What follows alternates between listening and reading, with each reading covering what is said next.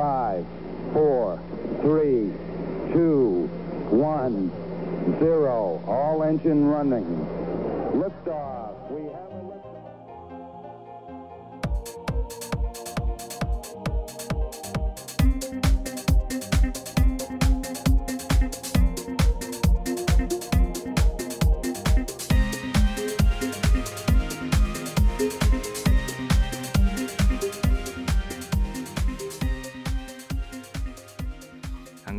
미국 스타트업 테크 기업 이야기 조강의 4센트. 어, 저희가 1분기 끝나고 2분기를 사실 6월 달쯤에 해야 되는데 너무 늦었습니다. 저희가 두 달 늦은. 왜냐하면 저희가 휴가 아닌 휴가를 가진다고 두 달 정도 늦고 지금 8월 달에 해보는 New in Korea와 실리콘밸리 시간이 돌아왔습니다. 와, 와, 아, 반갑습니다. 정말 오랜만이네요. 네, 반갑습니다. 어, 네 분 거의 한 6개월쯤 되는 것 같아요, 그죠? 3월 달쯤 됐으니까 뭐 네, 2, 네. 이 3월 달이니까 한 5개월? 네, 5개월 만이죠 거의. 예. 네. 그 사이에 이제 쪼박님과 저는 그 뭐 페이스북에도 많은 분들이 질투와 아, 시기를 많이 해주셨지만 저희 그 제- 쪼박님이 저희 메릴랜드에 오셔가지고 저희 집에서 이 메릴랜드의 특산물인 blue crab을 음. 저도 그렇게 많이 사본 적이 없습니다. 진짜 오셨다고 음. 멀리서 손님을 제가 후하게 대접을 해드렸는데 아, 어떠셨나요, 쪼박님 드셔보시니까 블루크랩? 아, 이거 민망할 정도로 많이 개를 주셔가지고 살다 살다가 그렇게 많은 개는 처음 봤어요. 근데 또 놀라운 건 제 아내 사라님이 그걸 다 먹더라고요. 그래서 아, 자주 민망했어요. 좀 사드려야 될 것 같아요. 사, 사. 네, 굉장히 민망했고, 예. 그거 말고도 먹을 거를 계속 주셔서 예, 제가 나중에 와. 강박님이 이제 샌디에고를 겨울이나 오시면 그때 제가 또 예, 폭식해드리게끔 해드려야 해드려야 될 것 같아요. 복수를 해드려야 될것 그래서 같고. 꼭 복수를 배를 터트려 주, 주시겠다고 다짐하면서 가셨습니다.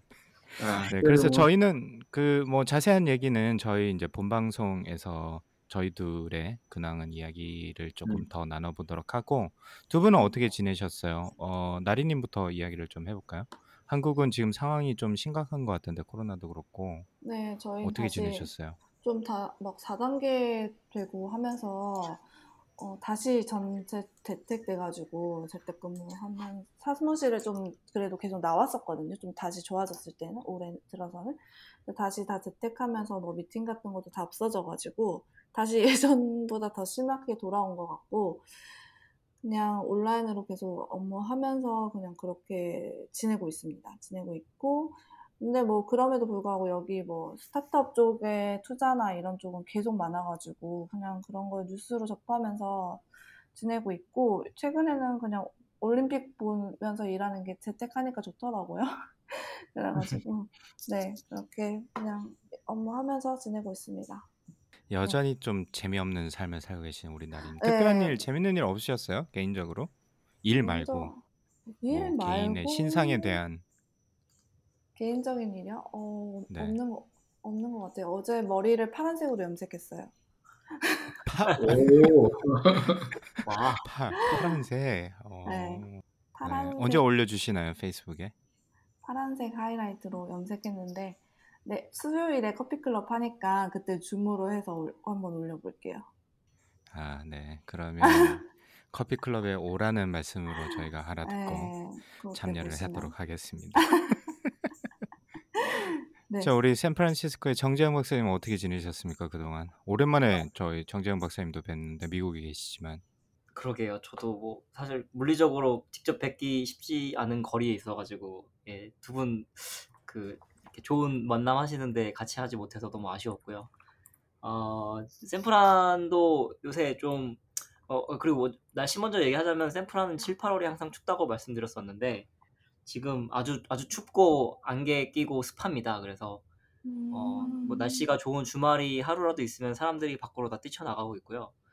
근데 아시다시피 이제 이 코로나 상황이 뭐 조금 다시 복잡해지고 있어서 음, 음, 그 이쪽 베이 지역 같은 경우나 샌프란시스코 같은 경우는 다시 그 실내에서는 마스크를 쓰라고 거의 강제를 하고 있고 저희 학교만 했을 때도 병원이잖아요. 그래서 병원이랑 그 수업하는 모든 공간들에서는 어, 그 마스크를 초반에 CDC가 해제해도 된다고 했을 때 백신 맞은 사람들은 빼도 된다고 했다가 아, 델타 변이가 급증하고 있다는 소식이 들리자마자 후다닥 저희는 다시 무조건 마스크를 써라로 바뀌었어요. 그래서 음. 그 완전히 normal로 돌아가는 생활은 사실 저희는 한 2, 3일 정도 했던 것 같고요. 어, 뭐 lab capacity라든지 뭐 이런 것들은 거의 뭐 원래대로 돌아왔긴 했는데 마스크는 여전히 끼고 서로 이렇게 약간 조심하는 그런 분위기고요. 그렇지만 샌프란에서 이런저런 큰 행사들도 많이 열리고 있어요. 뭐 오라클 파크에서 야구 경기라든지 뭐 어제 같은 경우도 샌프란 시내 그 유명한 뭐 EDM 이런 가수들 뭐 아니면 그런 DJ들 공연 이런 것도 하고 있더라고요. 그래서 마스크는 쓰되 조금 활발하게 이것저것 activity들이나 이벤트들은 열리고 있는 그런 분위기 같습니다. 그리고 저는 뭐 여전히 바쁘게 잘 지내고 있고요. lab에서 이제 나와서 실험을 할 수 있게 되는 상황이 되다 보니까 그동안 못했던 실험들을 1년 6개월치 밀린 거를 한 번에 쭈루룩 하느라 숙제하느라 바쁘게 지내고 있습니다. 어, 어, 너무 신나겠다. 어, 네네. 아이 재, 재미없는 분들 같은 거 신상을 얘기하라니까 일 얘기밖에 안 하시네. 아, 뭐 취미도 얘기하자면 엄청나게 열심히 테니스를 치고 있습니다. 네, 아 테니스 좋죠. 네.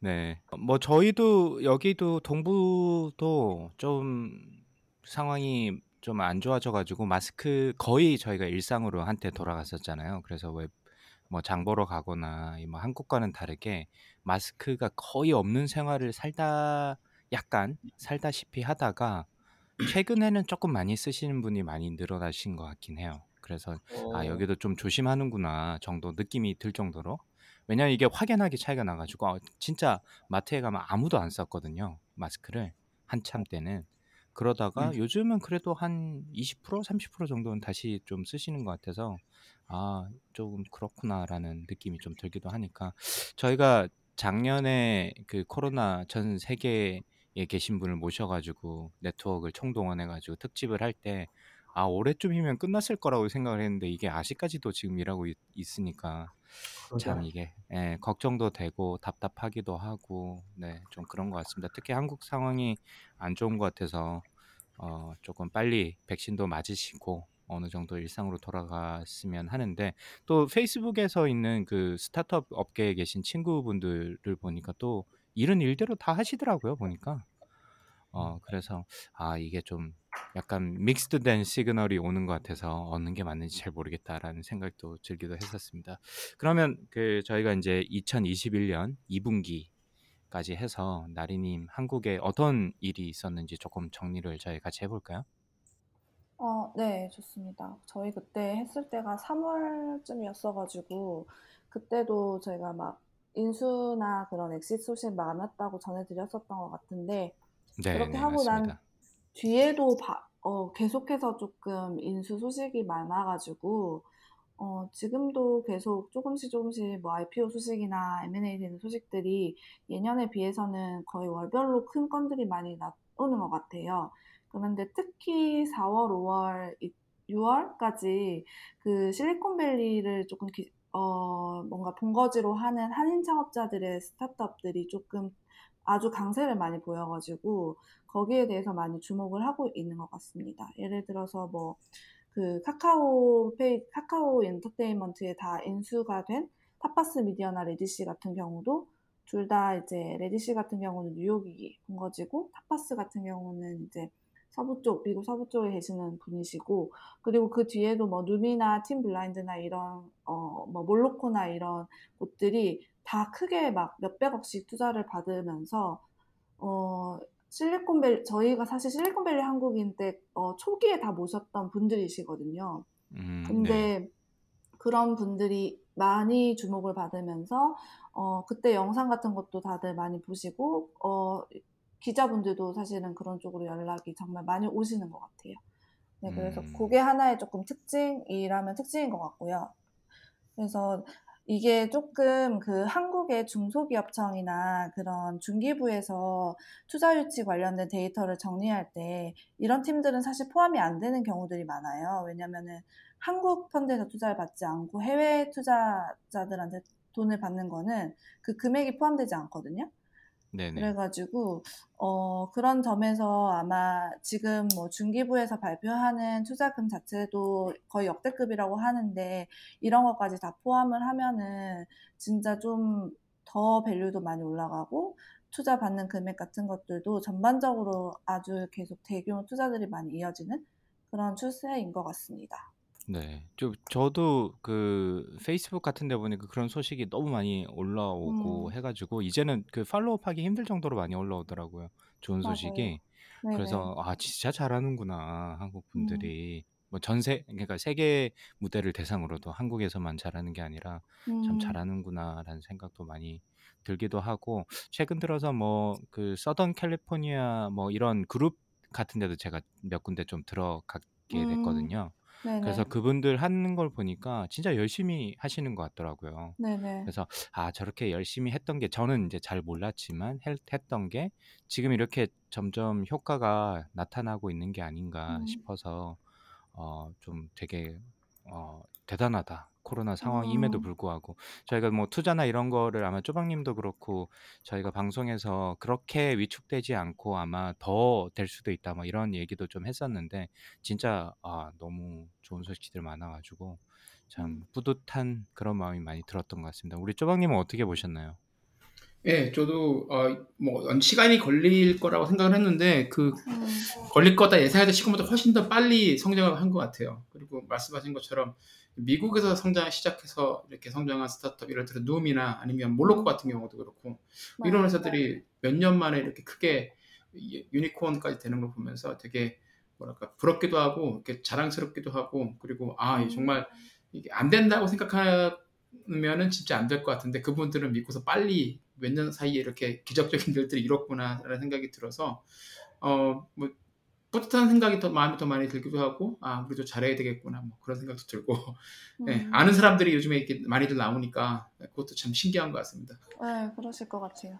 네, 저희 아는 저희 저희 방송에서 아는 사람은 쪼박님이니까 빨리 쪼박님도 exit 하셔야죠. 저희 네. 오셨을 때 저 미래 플랜에 대해서 음, 네. 아주 맥주 한 캔을 마시 마시고 술이 취하셔가지고 두 캔입니다, 두 캔. 아 두 캔 아네 와. 정정하겠습니다. 오. 무려 무려 아, 주량이 한 캔이신데 두 캔을 그쵸. 마시시고 어, 이 반려전에 나. 나노 셀렉트와 본인의 미래에 대해서 일장 연설을 하고 가셨거든요. 와. 여러분들 많은 기대 부탁드리고 많은 응원 부탁드리겠습니다. 네, 아, 파이팅. 나중에 나중에 하겠습니다. 저도 그 생각 했거든요. 너무 막 요즘에 많이 나오니까 거기 오히려 해외 계신 분들은 더 신기하겠다라는 생각, 저희보다 훨씬 신기하겠다는 생각 들기도 하면서 어, 인경님도 인경님이랑도 이제 둘이서 그런 이야기를 많이 하는데 어, 쪼박님이 이제 진짜 한 몇, 2, 3년 뒤에 잘 되면은 진짜 더, 있- 더 신기할 것 같다고 막 그랬어요. 그렇죠. 기다리고 이제 있- 이제 응원- 쪼박님 차례야 이제. 네, 응원하고 있겠습니다.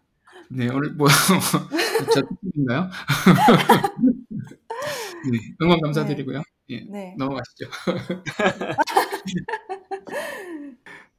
네 혹시 네. 나리는 다른 소식 있으실까요? 아, 그리고 또 저희가 이제, 어, 저희 그 수월에서 map 리포트를 린경님이 되게 정리를 잘 네네네. 해주고 계신데, 그거 보면서 조금 카테고리별로 설명을 드리면 좋을 것 같아가지고, 최근에 그 조금 주목받고 있는 서비스라고 해야 되나요? 카테고리? 특히 이제 제가 꼽은 거는 콘텐츠랑 이커머스 중에서도 물류 쪽이랑, 음, 그리고 요즘에 들어서 굉장히 투자 소식이 많이 들리는 곳이 건설 업계 쪽? 건축 건설? 그걸 어, con tech라고 하더라고요. 네, 아 어, 네, 그래요? construction. 네, 그래가지고 저희가 이제 투자 유치 기사를 거의 매일 이제 다 보다 보니까 어, 최근에 이런 데가 투자 많이 받네 하는 약간 패턴 같은 게 좀 보이는데 요번 달에 진짜 특이하게 con tech가 정말 많았어요. 그래서 아, 그래요? 그게 예, 예전에 뭐 한 몇 개월 전부터 조금씩 있었다고 했는데 이제는 아예 카테고리를 하나 만들어도 될 만큼 좀 투자 소식이 많아졌고 그게 굉장히 다양해진 것 같아요. 그냥 뭐 건설 플랫폼 만드는 3D 업체나 뭐 이런 게 아니라 그 안에서 자재 뭐 관리하는 거 아니면 인력 관리하는 거 이런 식으로 좀 사스 관련된 툴도 많이 나오는 것 같고 그런 음. 건축 업계 관련된 쪽들이 좀 그런 예전에 핀테크 뭐 은행들 연번들이 하는 것처럼 그런 분야들이 많이 생기는 것 같다 라는 생각이 들어서 그쪽 분야도 좀 주목할 만한 분야라고 생각이 들어요. 그래가지고 어, 뭐 해외 이제 우리나라가 이런 흐름이 있다라고 생각하면 이제 해외 소식을 막 찾아보는데 이미 막 콘테크 이런 용어들이 있기는 하더라고요. 그래서 음. 그런 식으로 좀 네. 저희도 이래, 이런 거들 콘테크를 아예 따로 넣어야 되나 할 정도로 그런 걸 많이 보고 있는 중이고요. 그게 어. 하나의 또 하나 볼 점인 것 같고 또 하나는 이제 콘텐츠 쪽을 말씀드렸는데 이거는 조금 크게 좀 봐, 어, 그냥 뭐 어떤 콘텐츠를 생산해내는 쪽뿐만 아니라 어, 메타버스 그런 VR, AR 하는 그런 가상현실 쪽 그런 쪽들도 이제 진짜 점점 회의나 그런 툴에서 많이 사용하고 있어가지고 어, 더 좀 생활로 많이 들어온 것 같다는 생각이 들어요. 그래서 저희 같은 경우는 사실은 이쪽 스타트업 업계에서는 사실 게더타운을 굉장히 많이 쓰거든요. 그 미국 스타트업이기는 한데 세 분다 음. 아실 것 같긴 한데 게더타운을 정말 많이 쓰는데 최근에 그 중기부에서 하는 행사에서도 게더타운을 썼다고 하더라고요. 근데 이제 어 저희한테 이제 국회나 이런 데서도 저희는 일을 하다 보니까 거기에서 이제 게더타운을 활용해서 어떤 행사를 저희가 하나 짜- 작게 커뮤니티 행사를 한 적이 있는데 연락이 오신 게 한국의 그 미국 스타트업이라서 그거를 국회에선 쓰고 싶지 않다고 한국에서 이제 그런 비슷한 곳이 있으면 그 tool을 쓰고 싶다라고 하셨는데 어, 어, 한국에는 제페토나 이런 좀 엄청 큰 기업 말고는 없더라고요. 그리고 그런 식으로 조금 쉽게 tool을 다룰 수 있는 게 없어서 제 생각에는 이런 것들을 좀 준비하고 있는 팀들이 있지 않을까라는 약간 예측을 한번 해보게 됩니다. 그리고 그 막 직방이나 이런 데서도 그냥 내부에서 쓰는 tool로서 그런 걸 만들고 있다고 들었어서 어, 그런 것들에 대해서 좀 관심이 어, 예전에는 업계에서만 많이 사용을 했었다면은 어, 외부에서도 그런 것들에 대해서 관심이 높고 어, 사용하려는 그런 움직임들이 많이 보여서 어, 그냥 콘텐츠를 저희가 예전에는 오리지널 콘텐츠를 많이 만들고 좋은 재밌고 좋은 콘텐츠를 만드는 곳들이 많았다면은 이제는 그런 콘텐츠를 쓰는 기술 스타트업에도 조금씩 더 관심이 가고 그런 스타트업들도 생겨나고 있고 그런 어, 흐름이 보이는 것 같습니다. 저 제가 어릴 때 어르신들이 이 기술이나 컴퓨터 같은 거 잘 못 다루시면 그런 게 참 이해가 안 갔거든요. 왜 저런 걸 음, 모르실까? 어, 근데 요즘 느끼는 생각이 워낙 빠르게 변하잖아요. 지금 음, 생각해 보면 음, 저희가 불과 초등학교 막 중학교 때 생각했던 거랑 비교를 음, 해보면 어차피 음, 30년 정도 어, 밖에 안 음, 지났는데 세상이 너무 빨리 변하고 있고 더 빨리 음, 변하는 것 같아가지고 야 요즘은 음, 참 두렵다는 생각도 많을 정, 많이 들 정도로 참 빨리 변하는 것 같고 음, 특히나 맞아요. 학생들을 가르침에 있어서 그런 이 두려움이 좀 더 커지는 것 같아요. 그래서 아 음, 이게 진짜 모니터링 안 하면 진짜 훅 뭐 그죠. 단어도 못 따라가고 뭐 이럴 정도가 아닐까 싶은 생각이 들어서 야 간혹 진짜 음, 무섭다라는 생각이 들 정도로 참 빠르게 변하는데 뭐 메타버스도 그렇고 뭐 새로운 컨셉들이 뭐 NFT도 음, 그렇고 뭐 여러 가지 단어들도 많이 나오고 네네, 이러다 보니까 맞아요. 진짜 정신 안 차리면 제가 예전에 욕했던 그 어른들 아재가 되는 그 순식간이겠구나. 고인물. 고인물 진짜. 네. 그러니까요. 네. 아 그런 생각 들었고 construction technology 되게 신선하네요. 아 그거 재밌어요. 한국에서도 그러게요.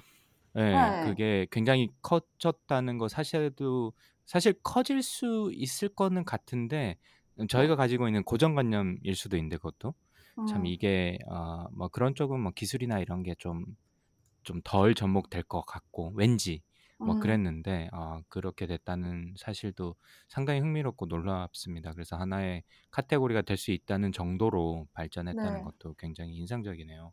네네, 사실 건설 스타트업 같은 경우 미국에는 몇 년 전부터 계속 좀 이렇게 붐이라고 음, 약간 있고 음, 있었고 카테라라는 회사가 또 있었잖아요. 음, 음, 그래서 소프트 소프트뱅크에서 한 그러니까 20억 달러니까 2조 원 정도 투자도 받았는데 결국은 올해 5월, 6월 몇 달 전에 문을 아, 맞아, 닫았어요. 문 닫는, 예, 네, 맞아요. 그래서 어. 소프트뱅크 손정희 그 회장이 나와서 이게 올해 자기들이 위워크와 함께 뭐 실패한 케이스라고 음. 얘기했던 것 음. 같은데 그래서 한번 거품이 빵 터진 거 아닌가 싶었는데 한국에서 또 이렇게 붐이 이렇게 조성되고 있는지는 몰랐네요. 네. 음, 아주 뭐 엄청 규모가 큰, 그러니까 막 큰 규모의 투자가 이루어지는 건 아니지만 그래도 한 시리즈 A 정도 단계에서 그러니까 시작하는 이제 construction tech 쪽이 많이 생기고 있는 중인 것 같아요. 그래서 어, 뭔가 이제 더 새로운 게 나올 게 있나 싶은데 또 그런 분야에서 이렇게 나오고 이런 것들 보면 되게 신기한 것 같고 콘, construction tech 쪽에 좀 많이 나오는 것 같다. 최근에 투자 많이 받고 음. 있는 것 같다. 그런 생각이 듭니다. 아, 음, 알겠습니다. 감사합니다. 네. 뭐 위워크 말씀하시니까 위워크 어, 다큐멘터리가 어, 찍는다는 소식을 제가 언뜻 지나가면서 본 것 같은데 한번 나오면 음, 그것도 한번 보고 이야기를 한번 어, 더해서 나눠보면 어떨까 싶은 생각도 음. 잠깐 들었습니다. 자 네. 그리고 그러면 나린이 혹시 그 스월에서는 이제 하반기 어떻게 뭐 어떤 행사를 계획하시나요? 저희가 월, 좀 큰 그, 큰 덩어리? 네. 그 강왕님 오셨던 그 생, 스생컨? 생태 컨퍼런스가 월, 어, 매년 6월에 있는데 지금 10월로 미뤄가지고 음. 지금 10월 22, 21일, 22일 하는 걸로 지금 준비 중에 있고, 네. 어, 사실은 뭐 괜찮을 것 같았는데 지금 상황으로는 그러니까 뭐 어떻게 될지 모르겠네요. 그런데 일단은 오프라인으로 하는 거를 준비 중에 있어요. 그래서 네. 오프라인으로 하더라도 예전처럼 막 다 같이 막 밥도 먹고 커피도 마시고 이제 이런 분위기는 안 될 것 같고 음. 그냥 와서 마- 다 그냥 마스크 쓰고 그냥 듣고 인사하는 수준으로 강릉에서 아마 하게 될 것 같아요. 그래서 네. 그거를 준비 중에 있고 저희가 지금 제가 요즘에 하고 있는 것 중에 하나는 그 삼성증권이랑 지금 협업을 해서 음, 투자자들 대상으로 어, 스타트업들 소개하는 걸 이제 분야별로 소개하는 걸 하고 있는데 이게 음. 삼성증권에서 저희한테 엄청 강하게 러브콜을 보내셨어요. 그 이유가 그 개인 투자자들이 너무 이제 스타트업 관심, 투자하고 싶은 음. 네, 관심 때문에 비상장 기업에 대한 어, 관심이 음. 너무 높아져가지고 그런 것들에 대해서 계속 소개를 하고 싶다라고 하셔서 어, 이번 주에는 아마 그 fem리스라고 하죠. 그 저희 파- 반도체 스타트업들 모아서 네네. 소개하는 세션을 하, 합니다. 그래가지고 어 뭐 다음 이- 다음 달에는 뭐 그린테크 이런 식으로 이제 분야별로 모아가지고 하는데 조금 치- 시- 신기한 점은 그 저, 저희가 증권사 애널리스트랑도 이제 같이 어, 산업 분석하면서 하고 있는데 스타트업에서 분석하는 산업 분야랑 그 기존의 증권사에서 분석하는 산업 분야가 틀려가지고 어, 이거를 한 곳에서 담지를 못 하시더라고요, 애널리스트가. 어, 어느 애널리스트가 붙어야 되지? 이런 식의 되는 음, 경우가 정말 음. 많았어요. 아, 기존 카테고리랑 겹- 분류가 안 되는 안 맞는 있으니까. 거죠. 예, 음. 예를 들면 다음 주에 다음 달에 준비하고 있는 이제 저희가 환경 관련된 이제 그린테크라고 불리는 그런 곳들을 딱 하면은 거기는 어떻게 보면 이커머스도 있고 유통도 있고 음식도 있고 막 여러 가지가 막 섞여 있잖아요. 음, 그러다 그렇죠. 보니까 네. 예, 한 분이 붙지 못하고 그래서 그런 식 자기들도 이제 어떻게 이걸 분류해야 될지 그래서 비상장 기업 자체를 분석하는 게 되게 어렵고 그런데 너무 니즈가 많고 이거를 영어로도 많이 분석해서 해외 투자자들도 궁금해 하는데 어 이거를 영, 영문화하는 작업까지 하려고 하면은 이제 이 scene에서 조금 더 많이 도와주기를 원하는데 또 여기 scene에서는 증권사에서 접근을 하면은 다 IPO 하라고 하는 줄 알고 영업하는 줄 알고 다 잘 안 만나 주신대요. 아, 또 그렇기도 예, 하겠다. 예, 그리고 VC 분들도 조금 멀리하는 경향이 있고 이래가지고 조금 이런 행사로 어 그런 일도 그런 시- 조금 이런 식으로 좀 접근하고 싶어 하시는 게 있어서 저희도 조금 새로운 경험의 협업인 것 같아요 지금 하고 있는 게 그래서 그런 거 준비하고 있습니다. 네. 이제 음. 생각해 보니까 그렇겠네요. 그죠? 기존 업체 특히 이제 증권사 같은 경우는 기존 음. 산업을 기존 그 비즈니스를 대상으로 분석을 해 왔는데. 스타트업이 커짐으로 해 가지고 이게 진짜 애매할 수도 있겠다. 그리고 어떻게 보면 앞으로 대비를 위해서 오히려 증권사나 기존 음. 기업에서 그런 걸 좀 준비를 미리 할 음. 필요도 있겠다라는 생각도 들어서 앞으로 맞아요. 그, 그 소식도 이야기를 좀 해주시면 뭐 어떤지 네. 뒷이야기 뭐 요런 네네. 뭐 디테일한 컨텐츠를 말씀드리는 게 아니라 뭐 음. 그런 뭐 뒷 이야기를 좀 해주시면 아 네. 그렇겠구나라는 서로의 어떤 애환 같은 것도 좀 들어보고 아 이런 게 맞아요. 준비가 좀 음. 필요하겠다라는 생각을 음. 나눠보고 뭐 그거는 재밌을 것 같긴 합니다. 네. 네네네. 네. 저, 제가 진행하면서 조금 특이한 점이 있거나 공유 드릴 부분이 있으면 계속 팔로우 해드리겠습니다. 그러니까 스타트업들은 이렇게 니치 마켓 이런 쪽으로 파고들다 보니까 아무래도 음. 그 전에 그 기존의 대기업들 위주로 이렇게 분석하던 분들 입장에서는 틀에 안 맞는 어딘가에 애매하게 그렇죠. 걸쳐 있는 애들이 많을 것. 같아요. 음. 이게 여기 얘를 핀텍에다 넣어야 되나 아니면 뭐 부동산에다 부동산에다 넣어야 되나 이런 걸 수도 있을 것 같고 네. 뭐 스타트업들이 하나로 하다가 또 이렇게 막 점점 넓히는 데들이 또 많으니까 그래서 뭐 우버 같은 경우도 차량 공유를 했다가 요즘에는 뭐 별의별 걸 다 하잖아요. 음식 배달도 그렇죠. 하고 그러니까 네. 얘를 또 어디다 넣어야 되지? 뭐 그런 거 싶기도 하고 애매할 것 같긴 해요. 맞아요. 어, 그런 것가 참그 기존 업체 뭐 스타트업은 사실 그게 상관이 없을 수도 있는데 그런 어떤 저희가 그 Platform Revolution 책 읽으면서도 저희가 이야기를 했었는데 그런 카테고리를 만들고 그 다음에 카테고리를 분석을 하고 어떤 법을 제정을 하거나 regulation을 만들고 이런 그 policy maker들한테도 참 고민일 수 있겠고 음. 기존 산업에 있는 분들도 당연히 고민이실 수 있겠다는 생각이 드는 케이스라서 어, 그렇겠다라는 생각이 들었습니다. 그래서 어려울 것 같고요. 그 다음에 스생컨 그러면 내년에는 아, 뭐 아직 이르긴 하지만 6월로 다시 돌아오나요?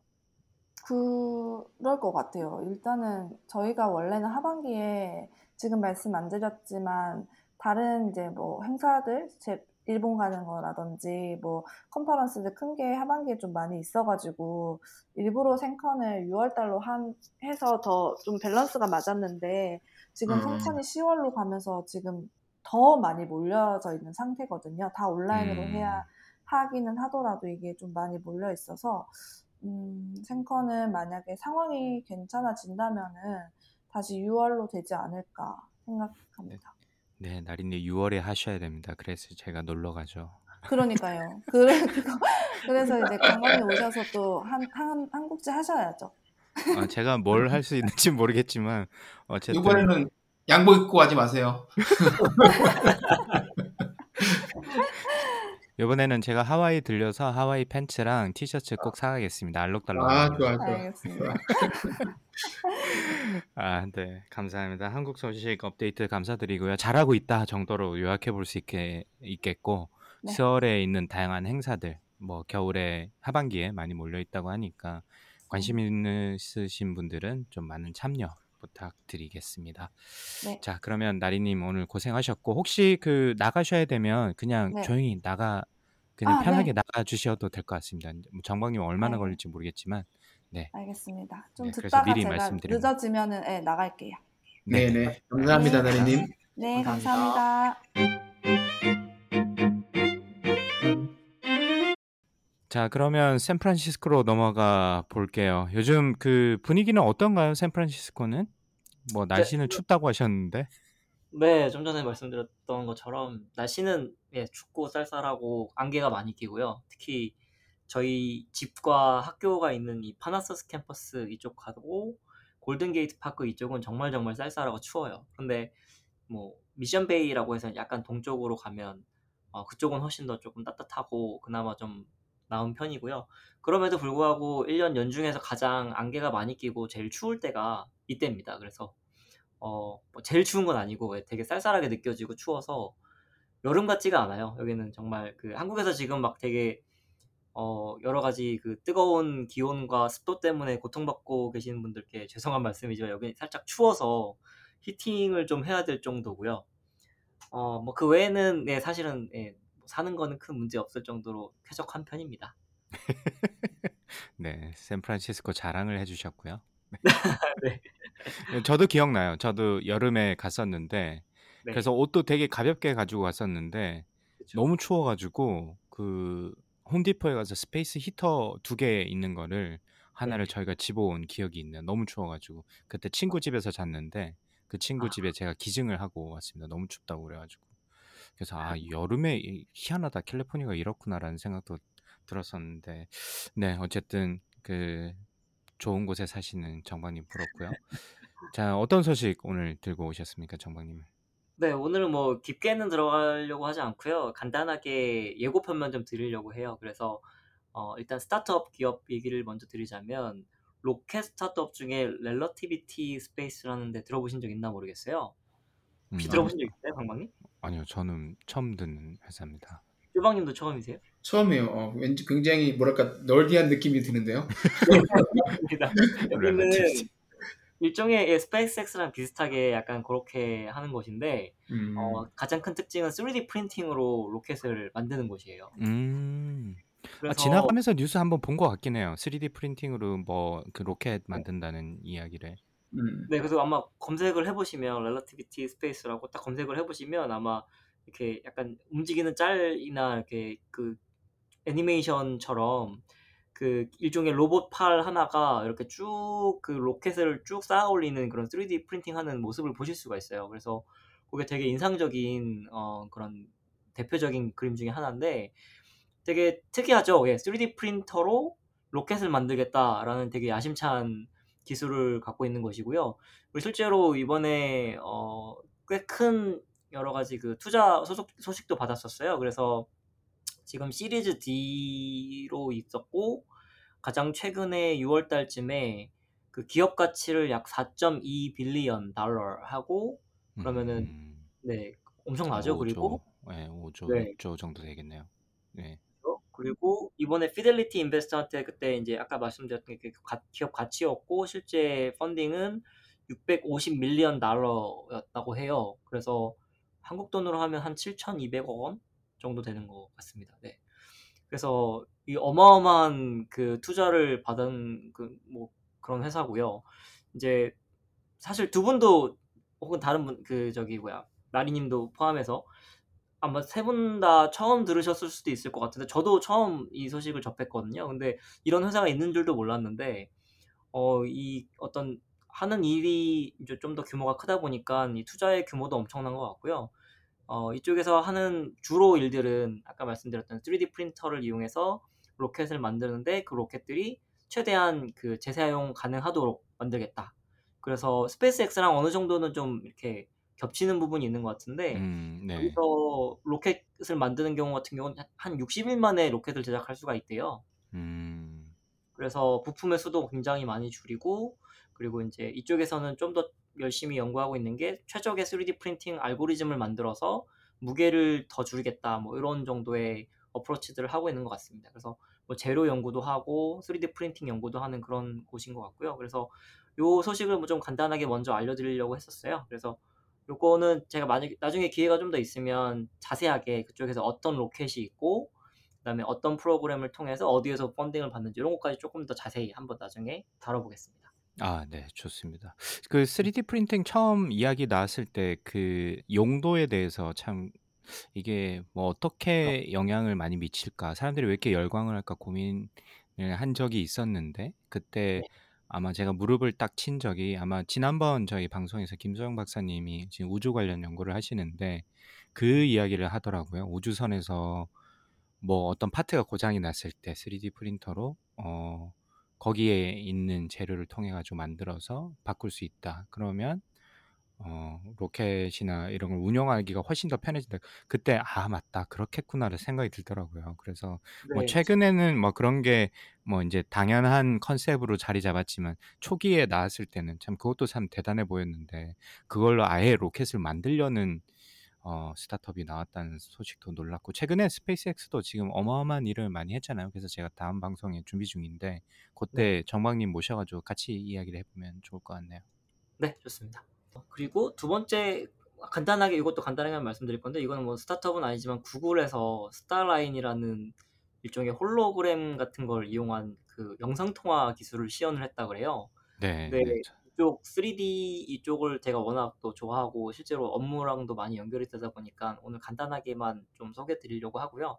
혹시 관심이 있으신 분들은 구글의 스타라인이라는 거 한번 S T I N E L E 이렇게 해서 검색해 보시면 상당히 흥미로운 그런 3차원 영상 통화를 보실 수 있습니다. 그래서 사실 이게 우리의 한 근 10년 내 미래의 어떤 영상 통화 모습이 아닐까 라는 생각도 들고요. 그리고 저는 이런 기술을 통해서 사실은 education, 뭐 medical education이라든지 아니면 어떤 그 멀리에 있는 어떤 환자들을 어, 보는 어떤 여러 가지 어, 의료 같은 영, 어, 영역에서도 상당히 많이 응용될 수 있을 거라고 생각하고 있거든요. 그래서 음, 네, 네. 요거 한번 보시면 굉장히 흥미로운 예, 그 장면 보실 수 있을 것 같아요. 그래서 이것도 좀 추천드리고 싶었어요.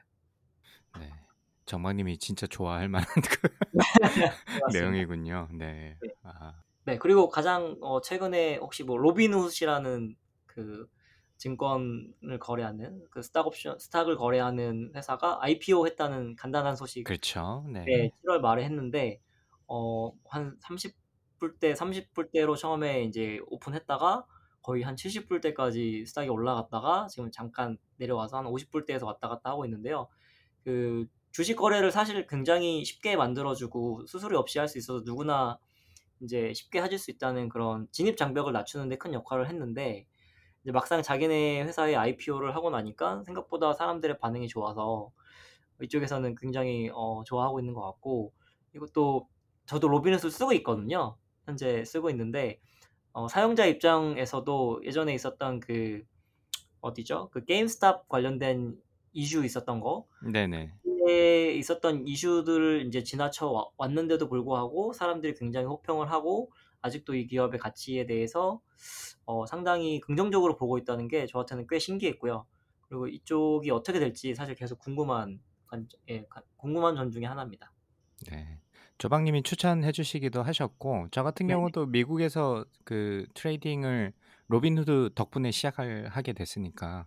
어, 지금도 쓰고 있긴 하지만, 네. 그래서 저도 관심 있게 보고 있는 거고, 뭐, 말씀대로 지난번 그 로빈후드 이후로 조금 걱정스러운 부분이 많았는데, 뭐, IPO가 어떻게 될지, 근데 생각보다 굉장히 성과가 좋은 것 같아서 앞으로도 어떻게 될지 좀 흥미진진하게 바라보고 있는 회사 네. 중에 하나고요, 개인적으로도.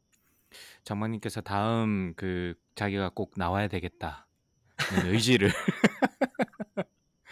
네, 의지를 꼭 강하게 보여주시고 돌아가시는 것 같은데 쪼박님께서는 혹시 뭐 저희가 이제 한 두 달 정도 쉬었는데 6월부터 어 뭐 이런저런 핑계로 저희가 쉬었는데 그동안 혹시 관심 있게 보셨던 기업이나 좀 신기하게 모니터링했던 기업 같은 게 좀 있으신가요? 아, 저는 요즘에 그 메타버스 쪽 요즘 하도 많이 얘기가 나와서 그쪽 많이 보고 있는데 그래서 Roblox 주식 계속 사가지고 그 추이 보고 데 게임을 좀 배워서 해볼까 좀 계속 생각을 하고 있어요. 아 Roblox. 음. 네, 그러니까 메타버스 요즘에 그쪽에 계속 이제 핫하게 뭐 뭐라고 핫하다고 그래야 되나 그쪽에 그쵸? 네. 예, 키워드에 대해서 얘기 많이 나오니까 사실 근데 저희 같은 사람들한테는 페이스북이 아주 좋은 메타버스의 예라고 생각이 들긴 하는데 음. 거기서 서로 만나가지고 뭐 오프라인으로 알고만 지내다가 아, 뭐 온라인으로 뭐 알고 지내다가 그게 이제 오프라인 만남으로 가기도 하고 뭐 페이스북에서 저랑 의견 주고받거나 뭐 댓글 달거나 하- 하는, 하는 분들 중에 대- 대충 보면 절반 이상은 한 번도 만나지도 못했던 분이거든요. 네. 네. 근데 그, 그 안에서 그래도 굉장히 생산적인 얘기들도 하고 뭐 그렇게 되는 거 보면 그러니까 저희들이 이거를 더 넓히면 어린애들은 젊은 친구들은 이제 뭐 다른 쪽에서 많이 그렇게 하는 것 같아요. 어, 네. 로블락스 이런 쪽 보고 있는데 아직 어, 떻게 이게 전개가 될지는 자세히는 잘 모르겠고 일단은 뭐 그 안에서 계속 사용하다 보면 이제 뭐 흐름은 따라갈 수 있지 않을까 네, 그런 생각은 들더라고요. 음, 혹시 자녀분들이 Roblox 하시나요? 딸이 해요. 네, 아 딸이. 네, 엄청 그 좋아해요. 그러니까 여자 아이들이 참 좋아하더라고요. 저희 딸도 굉장히 좋아하는데 막 옷 입히고 뭐 이렇게 좀 꾸미고 이런 것들을 좀 자유롭게 할 수 있어서 그런지 잘 모르겠. 저도 참 아, 이미 아재라 가지고 참 이해가 잘 안 되긴 한데. 네, 근데 그러니까 걔들은 그 네. 또래 애들은 그 로블락스에서 만나가지고 거기서 걔들은 아예 그냥 사교가 이루어지는 거예요. 음. 그러니까 우리 같았으면 예전에는 뭐 어, 페이스북 소셜 미디어로 페이스북을 쓰거나 뭐 좀 젊은 친구들은 인스타를 쓰거나 음. 뭐 트위터를 쓰거나 그보다 더 젊은 어린 친구들은 이제 스냅챗 스냅 쓰고 그러잖아요. 네, 네, 네, 네. 근데 얘들은 그거 스냅도 되게 이제 옛날 거라고 생각하고 로블락스나 뭐 포트나이트 이런 데 들어가서 거기서 이제 걔들이 자기들이 만나서 데이트도 거기서 하고 친구들하고 음. 만나 노는 것도 거기서 하더라고요. 그러니까요. 예, 단순히 저희가 그냥 게임을 오락으로 바라봤던 거랑은 다르게 이 친구들한테 정말 거기가 가상 세계가 아닌가 싶기도 하고 코로나 때문에 이제 학교에서 더 못 만나니까 더 그런 게 가속화되는 게 아닌가 뭐 생각이 들기도 해요. 그래서 저도 이해하려고 굉장히 노력 중이긴 한데 쉽지 않더라고요. 이게 늙어가나 봐요. 예, 쓰- 써봐야 되는데 이게 참 이런저런 이유로 안 쓰게 되니까 예, 네. 안 쓰면 이해할 수가 없을 것 같아요. 말로 이렇게 뭐 읽어가지고서는 이해가 안 될 것 같고 예. 그거 말고 네. 이제 예, 최근에 또 이제, 음, 팟캐스트에서 알람이 하나 왔는데 음, 그 배드블러드로 유명한 그 테라노스 창업자 네. 예, 아, 네. 두명 두 명 다 CEO하고 CEO였던 써니 발바니하고 엘리자베스 홈즈 둘 다 이제 유죄를 인정하지 않고 무죄다라고 주장해서 이제 재판이 시작되는데 이달 말부터 시작된다고 그러더라고요. 어, 네.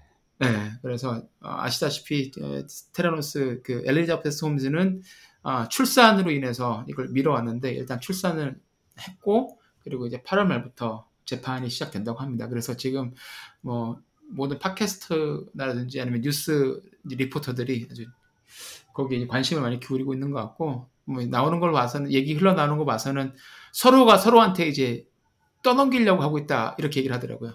음, CEO랑 CEO랑 둘이서. 예, 그래서 써니는 아 이건 다 엘리자베스가 다 한 거다. 이제 엘리자베스는 내가 한 게 아니라 CEO였던 써니가 다 나 모르게 그렇게 한 음, 거다. 한번 볼만한 나중에 진리탄 싸움이 될것 같은데 볼만한 것 같습니다. 볼만, 볼만할 것 같습니다. 네. 네. 저희가 뭐 그 이야기를 다루 더 인벤터 다큐멘터리와 책을 이야기를 다루기도 했었는데 뭐 앞으로도 위웍 같은 다큐멘터리도 좀 이야기를 좀 더 해보면 좋을 것 같고 요 재판 결과도 상당히 개인적으로도 굉장히 궁금하고 그렇습니다. 어떻게 결과가 날지 지켜보시면 좋을 것 같고 저는 그 사실 지난 두 달 동안 뭐 관심 있게 뉴스를 팔로우업을 아예 거의 안 하다 보니까 이사하고 막 이렇게 육체적으로 음.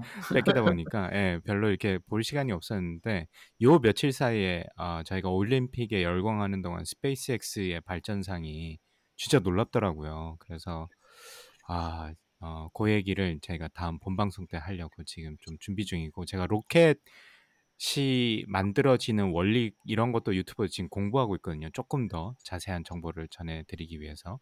음, 그래서 뭐 최근에 이제 랩터 로켓이라는 로켓을 개발을 하고 있는데 그 로켓이 아, 지금 현재 개발하고 있는 화성용 그다음에 달 탐사용 로켓에 사용이 될 것 같은데 왜 랩터 로켓이냐 뭐 이런 재밌는 유튜브 영상들이 많아가지고 지금 제가 열심히 공부하고 있으니까 그걸 제가 공부를 해가지고 여러분께 예, 스페이스X 업데이트 최근 업데이트 소식도 어, 조만간에 본방송에서 전해드리도록 하겠습니다. 그래서 우리 그 일론 머스크 형님 뭐 여러 가지 구설수도 많고 이야기도 많고 사이버 트럭은 계속 그 production이 늦어지고 있고 여러 가지 이슈가 좀 있, 있는 것 같긴 한데 그래도 적어도 스페이스X는 진짜 미친 듯이 개발하고 있구나.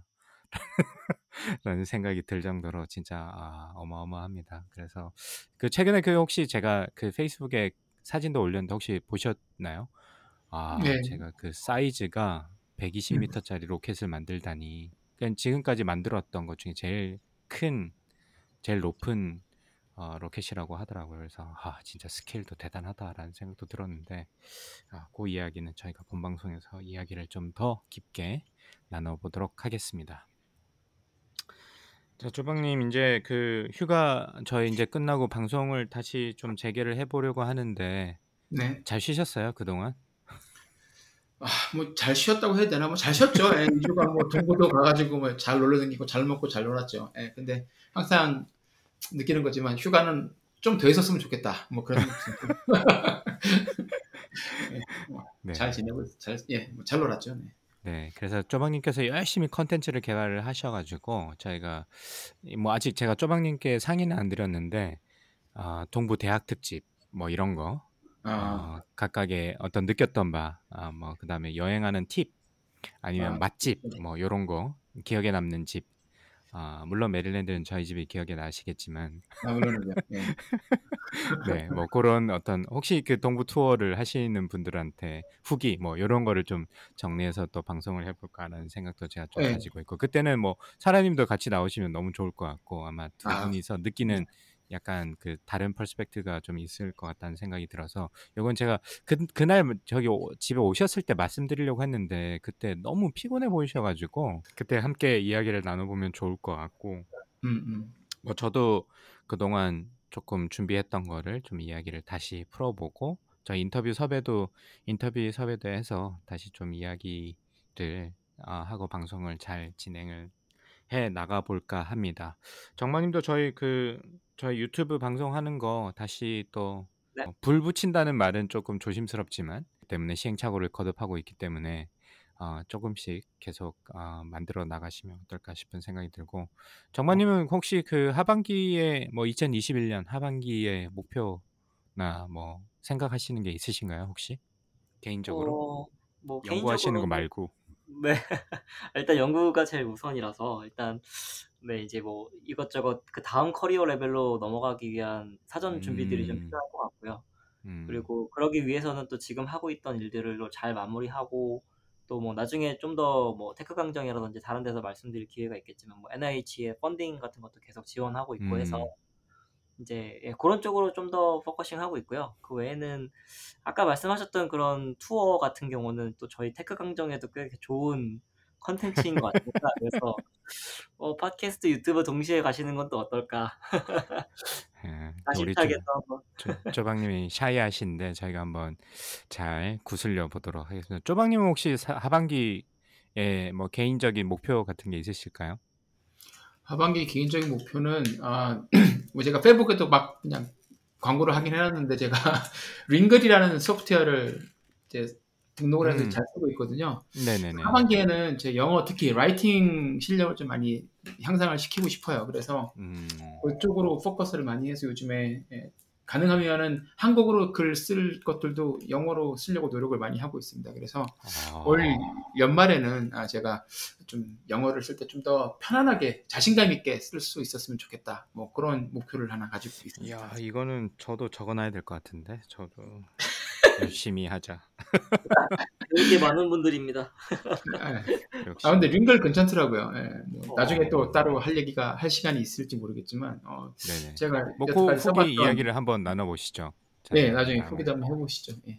네.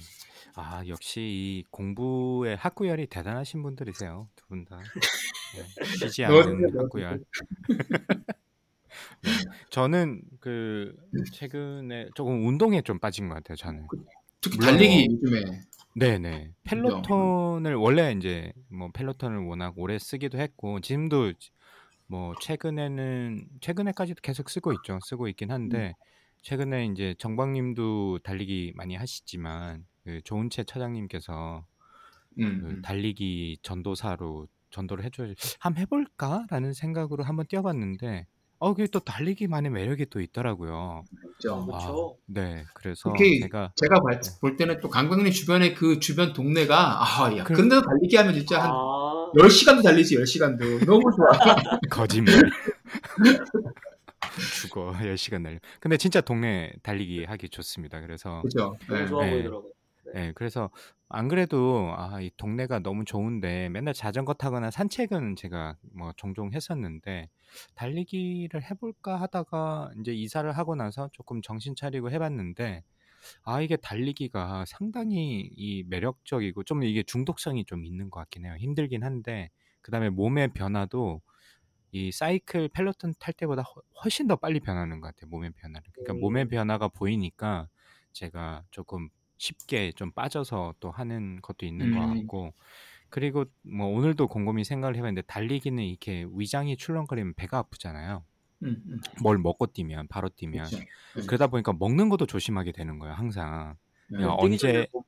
네. 네네 언제 뛰어야 될지 뭐 그렇다고 제가 시간을 딱 정해서 뛰는 건 아니니까 어 이게 먹는 것도 항상 조심하게 되니까 아 이래서 살이 사람들이 빠진다고 하나 뭐 드는데 어쨌든 조금 굉장히 매력적인 것 같습니다. 그래서 제가 11km까지 뛰었는데 와, 아, 예, 달, 뭐 시간을 떠나서 11km까지 뛰었는데 하반기에는 그 아, 10K 10km를 60분 안에 하는 게 아, 목표고요. 뭐 자전거 펠로톤은 제가 이제 번갈아 가면서 타는데 하루는 달리기 하고 하루는 자전거 타고 이렇게 하는데 뭐 펠로톤은 펠로톤대로 쭉 가고 그다음에 저 아이들이 지금 수영을 배우고 있어 가지고 수영도 지금 따라가서 맨날 이렇게 앉아서 구경만 하다가 음, 어 음, 그냥 너무 아깝다 그냥 하자 나도 그치. 싶어가지고 제가 한 지금 한 700m까지는 제가 가겠더라고요. 와. 그래서 그것도 한 1.5km까지 한번 가보는 게 아, 올해 목표라서 어, 올해는 참 자연스럽게 트라이애슬론으로 가시는 건가요? 그, 그, 그거를 세 개를 묶는 게 과연 사람이 할 짓인가 싶은 생각이 들긴 하는데 어쨌든 이게 끊어서라도 아 그거를 한번 해보면 어떨까 그다음에 몸이 점점 좋아지는 느낌이 드니까 음. 체력이 그래서 음. 기분도 상당히 좋아지고 그래서 아 올 가을에는 뭐 건강해지자 뭐 이게 아니라 뭐 음. 아 요거 요만큼 했으니까 요 기록을 조금 더 밀어볼까 아 이게 더 달성을 해볼까라는 욕심이 좀 생겨서 최근에 또 올림픽도 달리기 육상 경기를 또 보게 되고 이렇더라고요. 참 사람이 그쵸, 좀 되게 단순해요, 그죠? 관- 관심 이 있는 건 더 보게 되죠. 근데 아 그러니까 방금 말씀해 주셔서 저도 갑자기 기억이 나는데 제가 사실 9월 달에 샌프란시스코 full 마라톤에 등록을 해놨었어요. 와, full, 이런, 그거 말씀을 제가 드리는 걸 깜빡했는데 그래서 지금 이제 한 7, 6주, 7주 정도 남아가지고 열심히 그것도 훈련도 하고 있습니다. 근데 제가 테니스랑 달리기를 동시에 하다 보니까 발에 족저근막염 이런 게 와가지고 그러니까 예. 이제 몸을 살살 달래면서 천천히 뛰고 있고요. 지난주에 제가 한 16km 정도 뛰었고 이번 주에 한 23km? 아마 하프 정도 뛸 것 같아요. 아, 근데 풀코스는 진짜 못 뛰겠던데. 하프는 몇 번 뛰었는데, 풀코스는, 아우, 엄두가 안 나더라고요, 도저히. 네, 그래서 발바닥 상태 봐가면서 뛸 것 같은데 혹시 강박님 뭐 버추얼로라도 같이 조인하시고 싶으시면 예. 9월에 같이 뛰시죠. 아 그거 버, 버추얼로 하는 거예요? 아 버추얼도 있고 그 인펄슨도 아. 있어요. 요즘에는 하이브리드를 하더라고요. 예. 아 네. 네.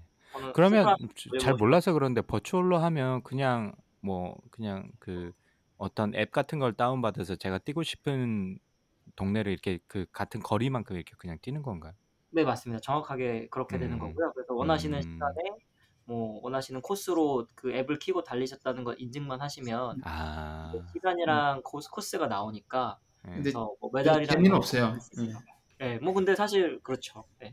사실 근데 그런 게 옆에 같이 이렇게 대회에서 그렇죠. 뛸 때, 그때 이제 옆에서 받는 이게 뽐뿌가 있어가지고, 그걸로 이제 같이 뛰는 음. 건데, 음. 혼자 뛰면 사실 이게 별로 재미는 없고, 예. 같이 음. 있어야 돼요. 예. 아, 아, 그렇군요. 근데, 야, 그러시군요. 그래서 아마 네. 저는 이번 주에 세 번째 인생 세 번째 하프 마라톤을 뛸 것 같고요. 그래서 아, 진짜 네. 대박이다. 어떻게 하프를 뛰지?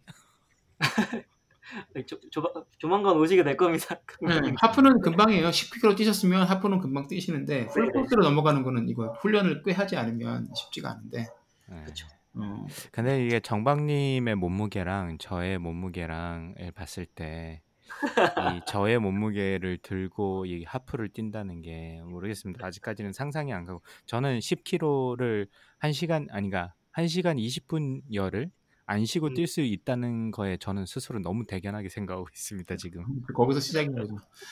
네. 네. 야, 2024년에 막 뭐, 올림픽 나간다 그러는 거 아니야? 파리에서 뵙겠습니다. 막 이러겠네. 아. 우리의 마라톤 한번 같이 나중에 네. 저기 그때는 보스턴. 보스턴 마라톤 가야지. 그러니까요. 네. 아유, 뭐 이야기를 하다 보니까 뭐 이런 그 자전거, 달리기 하다 보니까 진짜 아재 타픽이네, 그죠? 저희 그런 이야기를 네. 좀 해야 되는데, 아, 네. 이게 어쩔 수 없나 봅니다. 아재가 되면 이런 거에 빠지고 또 좋아하게 되고 이런 이런 건가? 인생이 참 몸이 단순하고 체력이 웃긴 옛날. 같지 않다는 걸 느끼니까 이렇게 되는 것 같아요. 음. 자연스럽게. 예. 네, 그렇군요. 어쨌든 그 이번에 뭐 여자 배구도 그렇고 뭐 여러 가지 올림픽에 나가서 선전하신 그 한국 선수 여러분 안 들으 안 들으시겠지만 화이팅 고생하셨고요. 더운데 일본에서 네. 뭐 덕분에 저도 안 듣던 그 유튜브 TV를 가입을 해가지고 어, 무료로 2주 trial 기간 동안 아. 열심히 예, 올림픽을. 열심히 봤습니다. 그래서 자, 그 trial을 다 소진해서. 네. 그래서 또 그런 이야기도 조금 나눠보고 그래서 저희는 오늘 어, 방송 복귀 기념 예, 휴가 복귀 기념으로 간단하게 저희 뭐 한국 이야기 그 다음에 샌프란시스코 이야기 그 다음에 저희 사는 이야기 조금 나눠봤고요. 어, 조만간에 아마 정관님께서 그 저희가 예고편을 해주셨기 때문에 저희 세 명이서 조만간 다시 한번 뭉쳐가지고 본 방송에서 좀 심도 깊은 우주 이야기 그 다음에 혹시 조박님이 가지고 오신 이야기가 있으면 이야기를 함께 나눠보도록 하는데 우주편으로 한번 포커스해서 스페이스X랑 아까 그 렐러티비티 어, 그 이야기를 나눠보면 좋을 것 같습니다 다음 방송에서 그래서 네. 다음 시간에 뵙도록 하고 오늘 그 오랜만에 어, 이렇게 시간 내주셔서 세 분, 어, 네 분이네요. 나린이까지 네 분. 나름이까지. 네, 감사의 말씀 드립니다. 그러면 오늘 방송 여기서 마치고 다음 방송으로 찾아뵙겠습니다. 감사합니다. 감사합니다.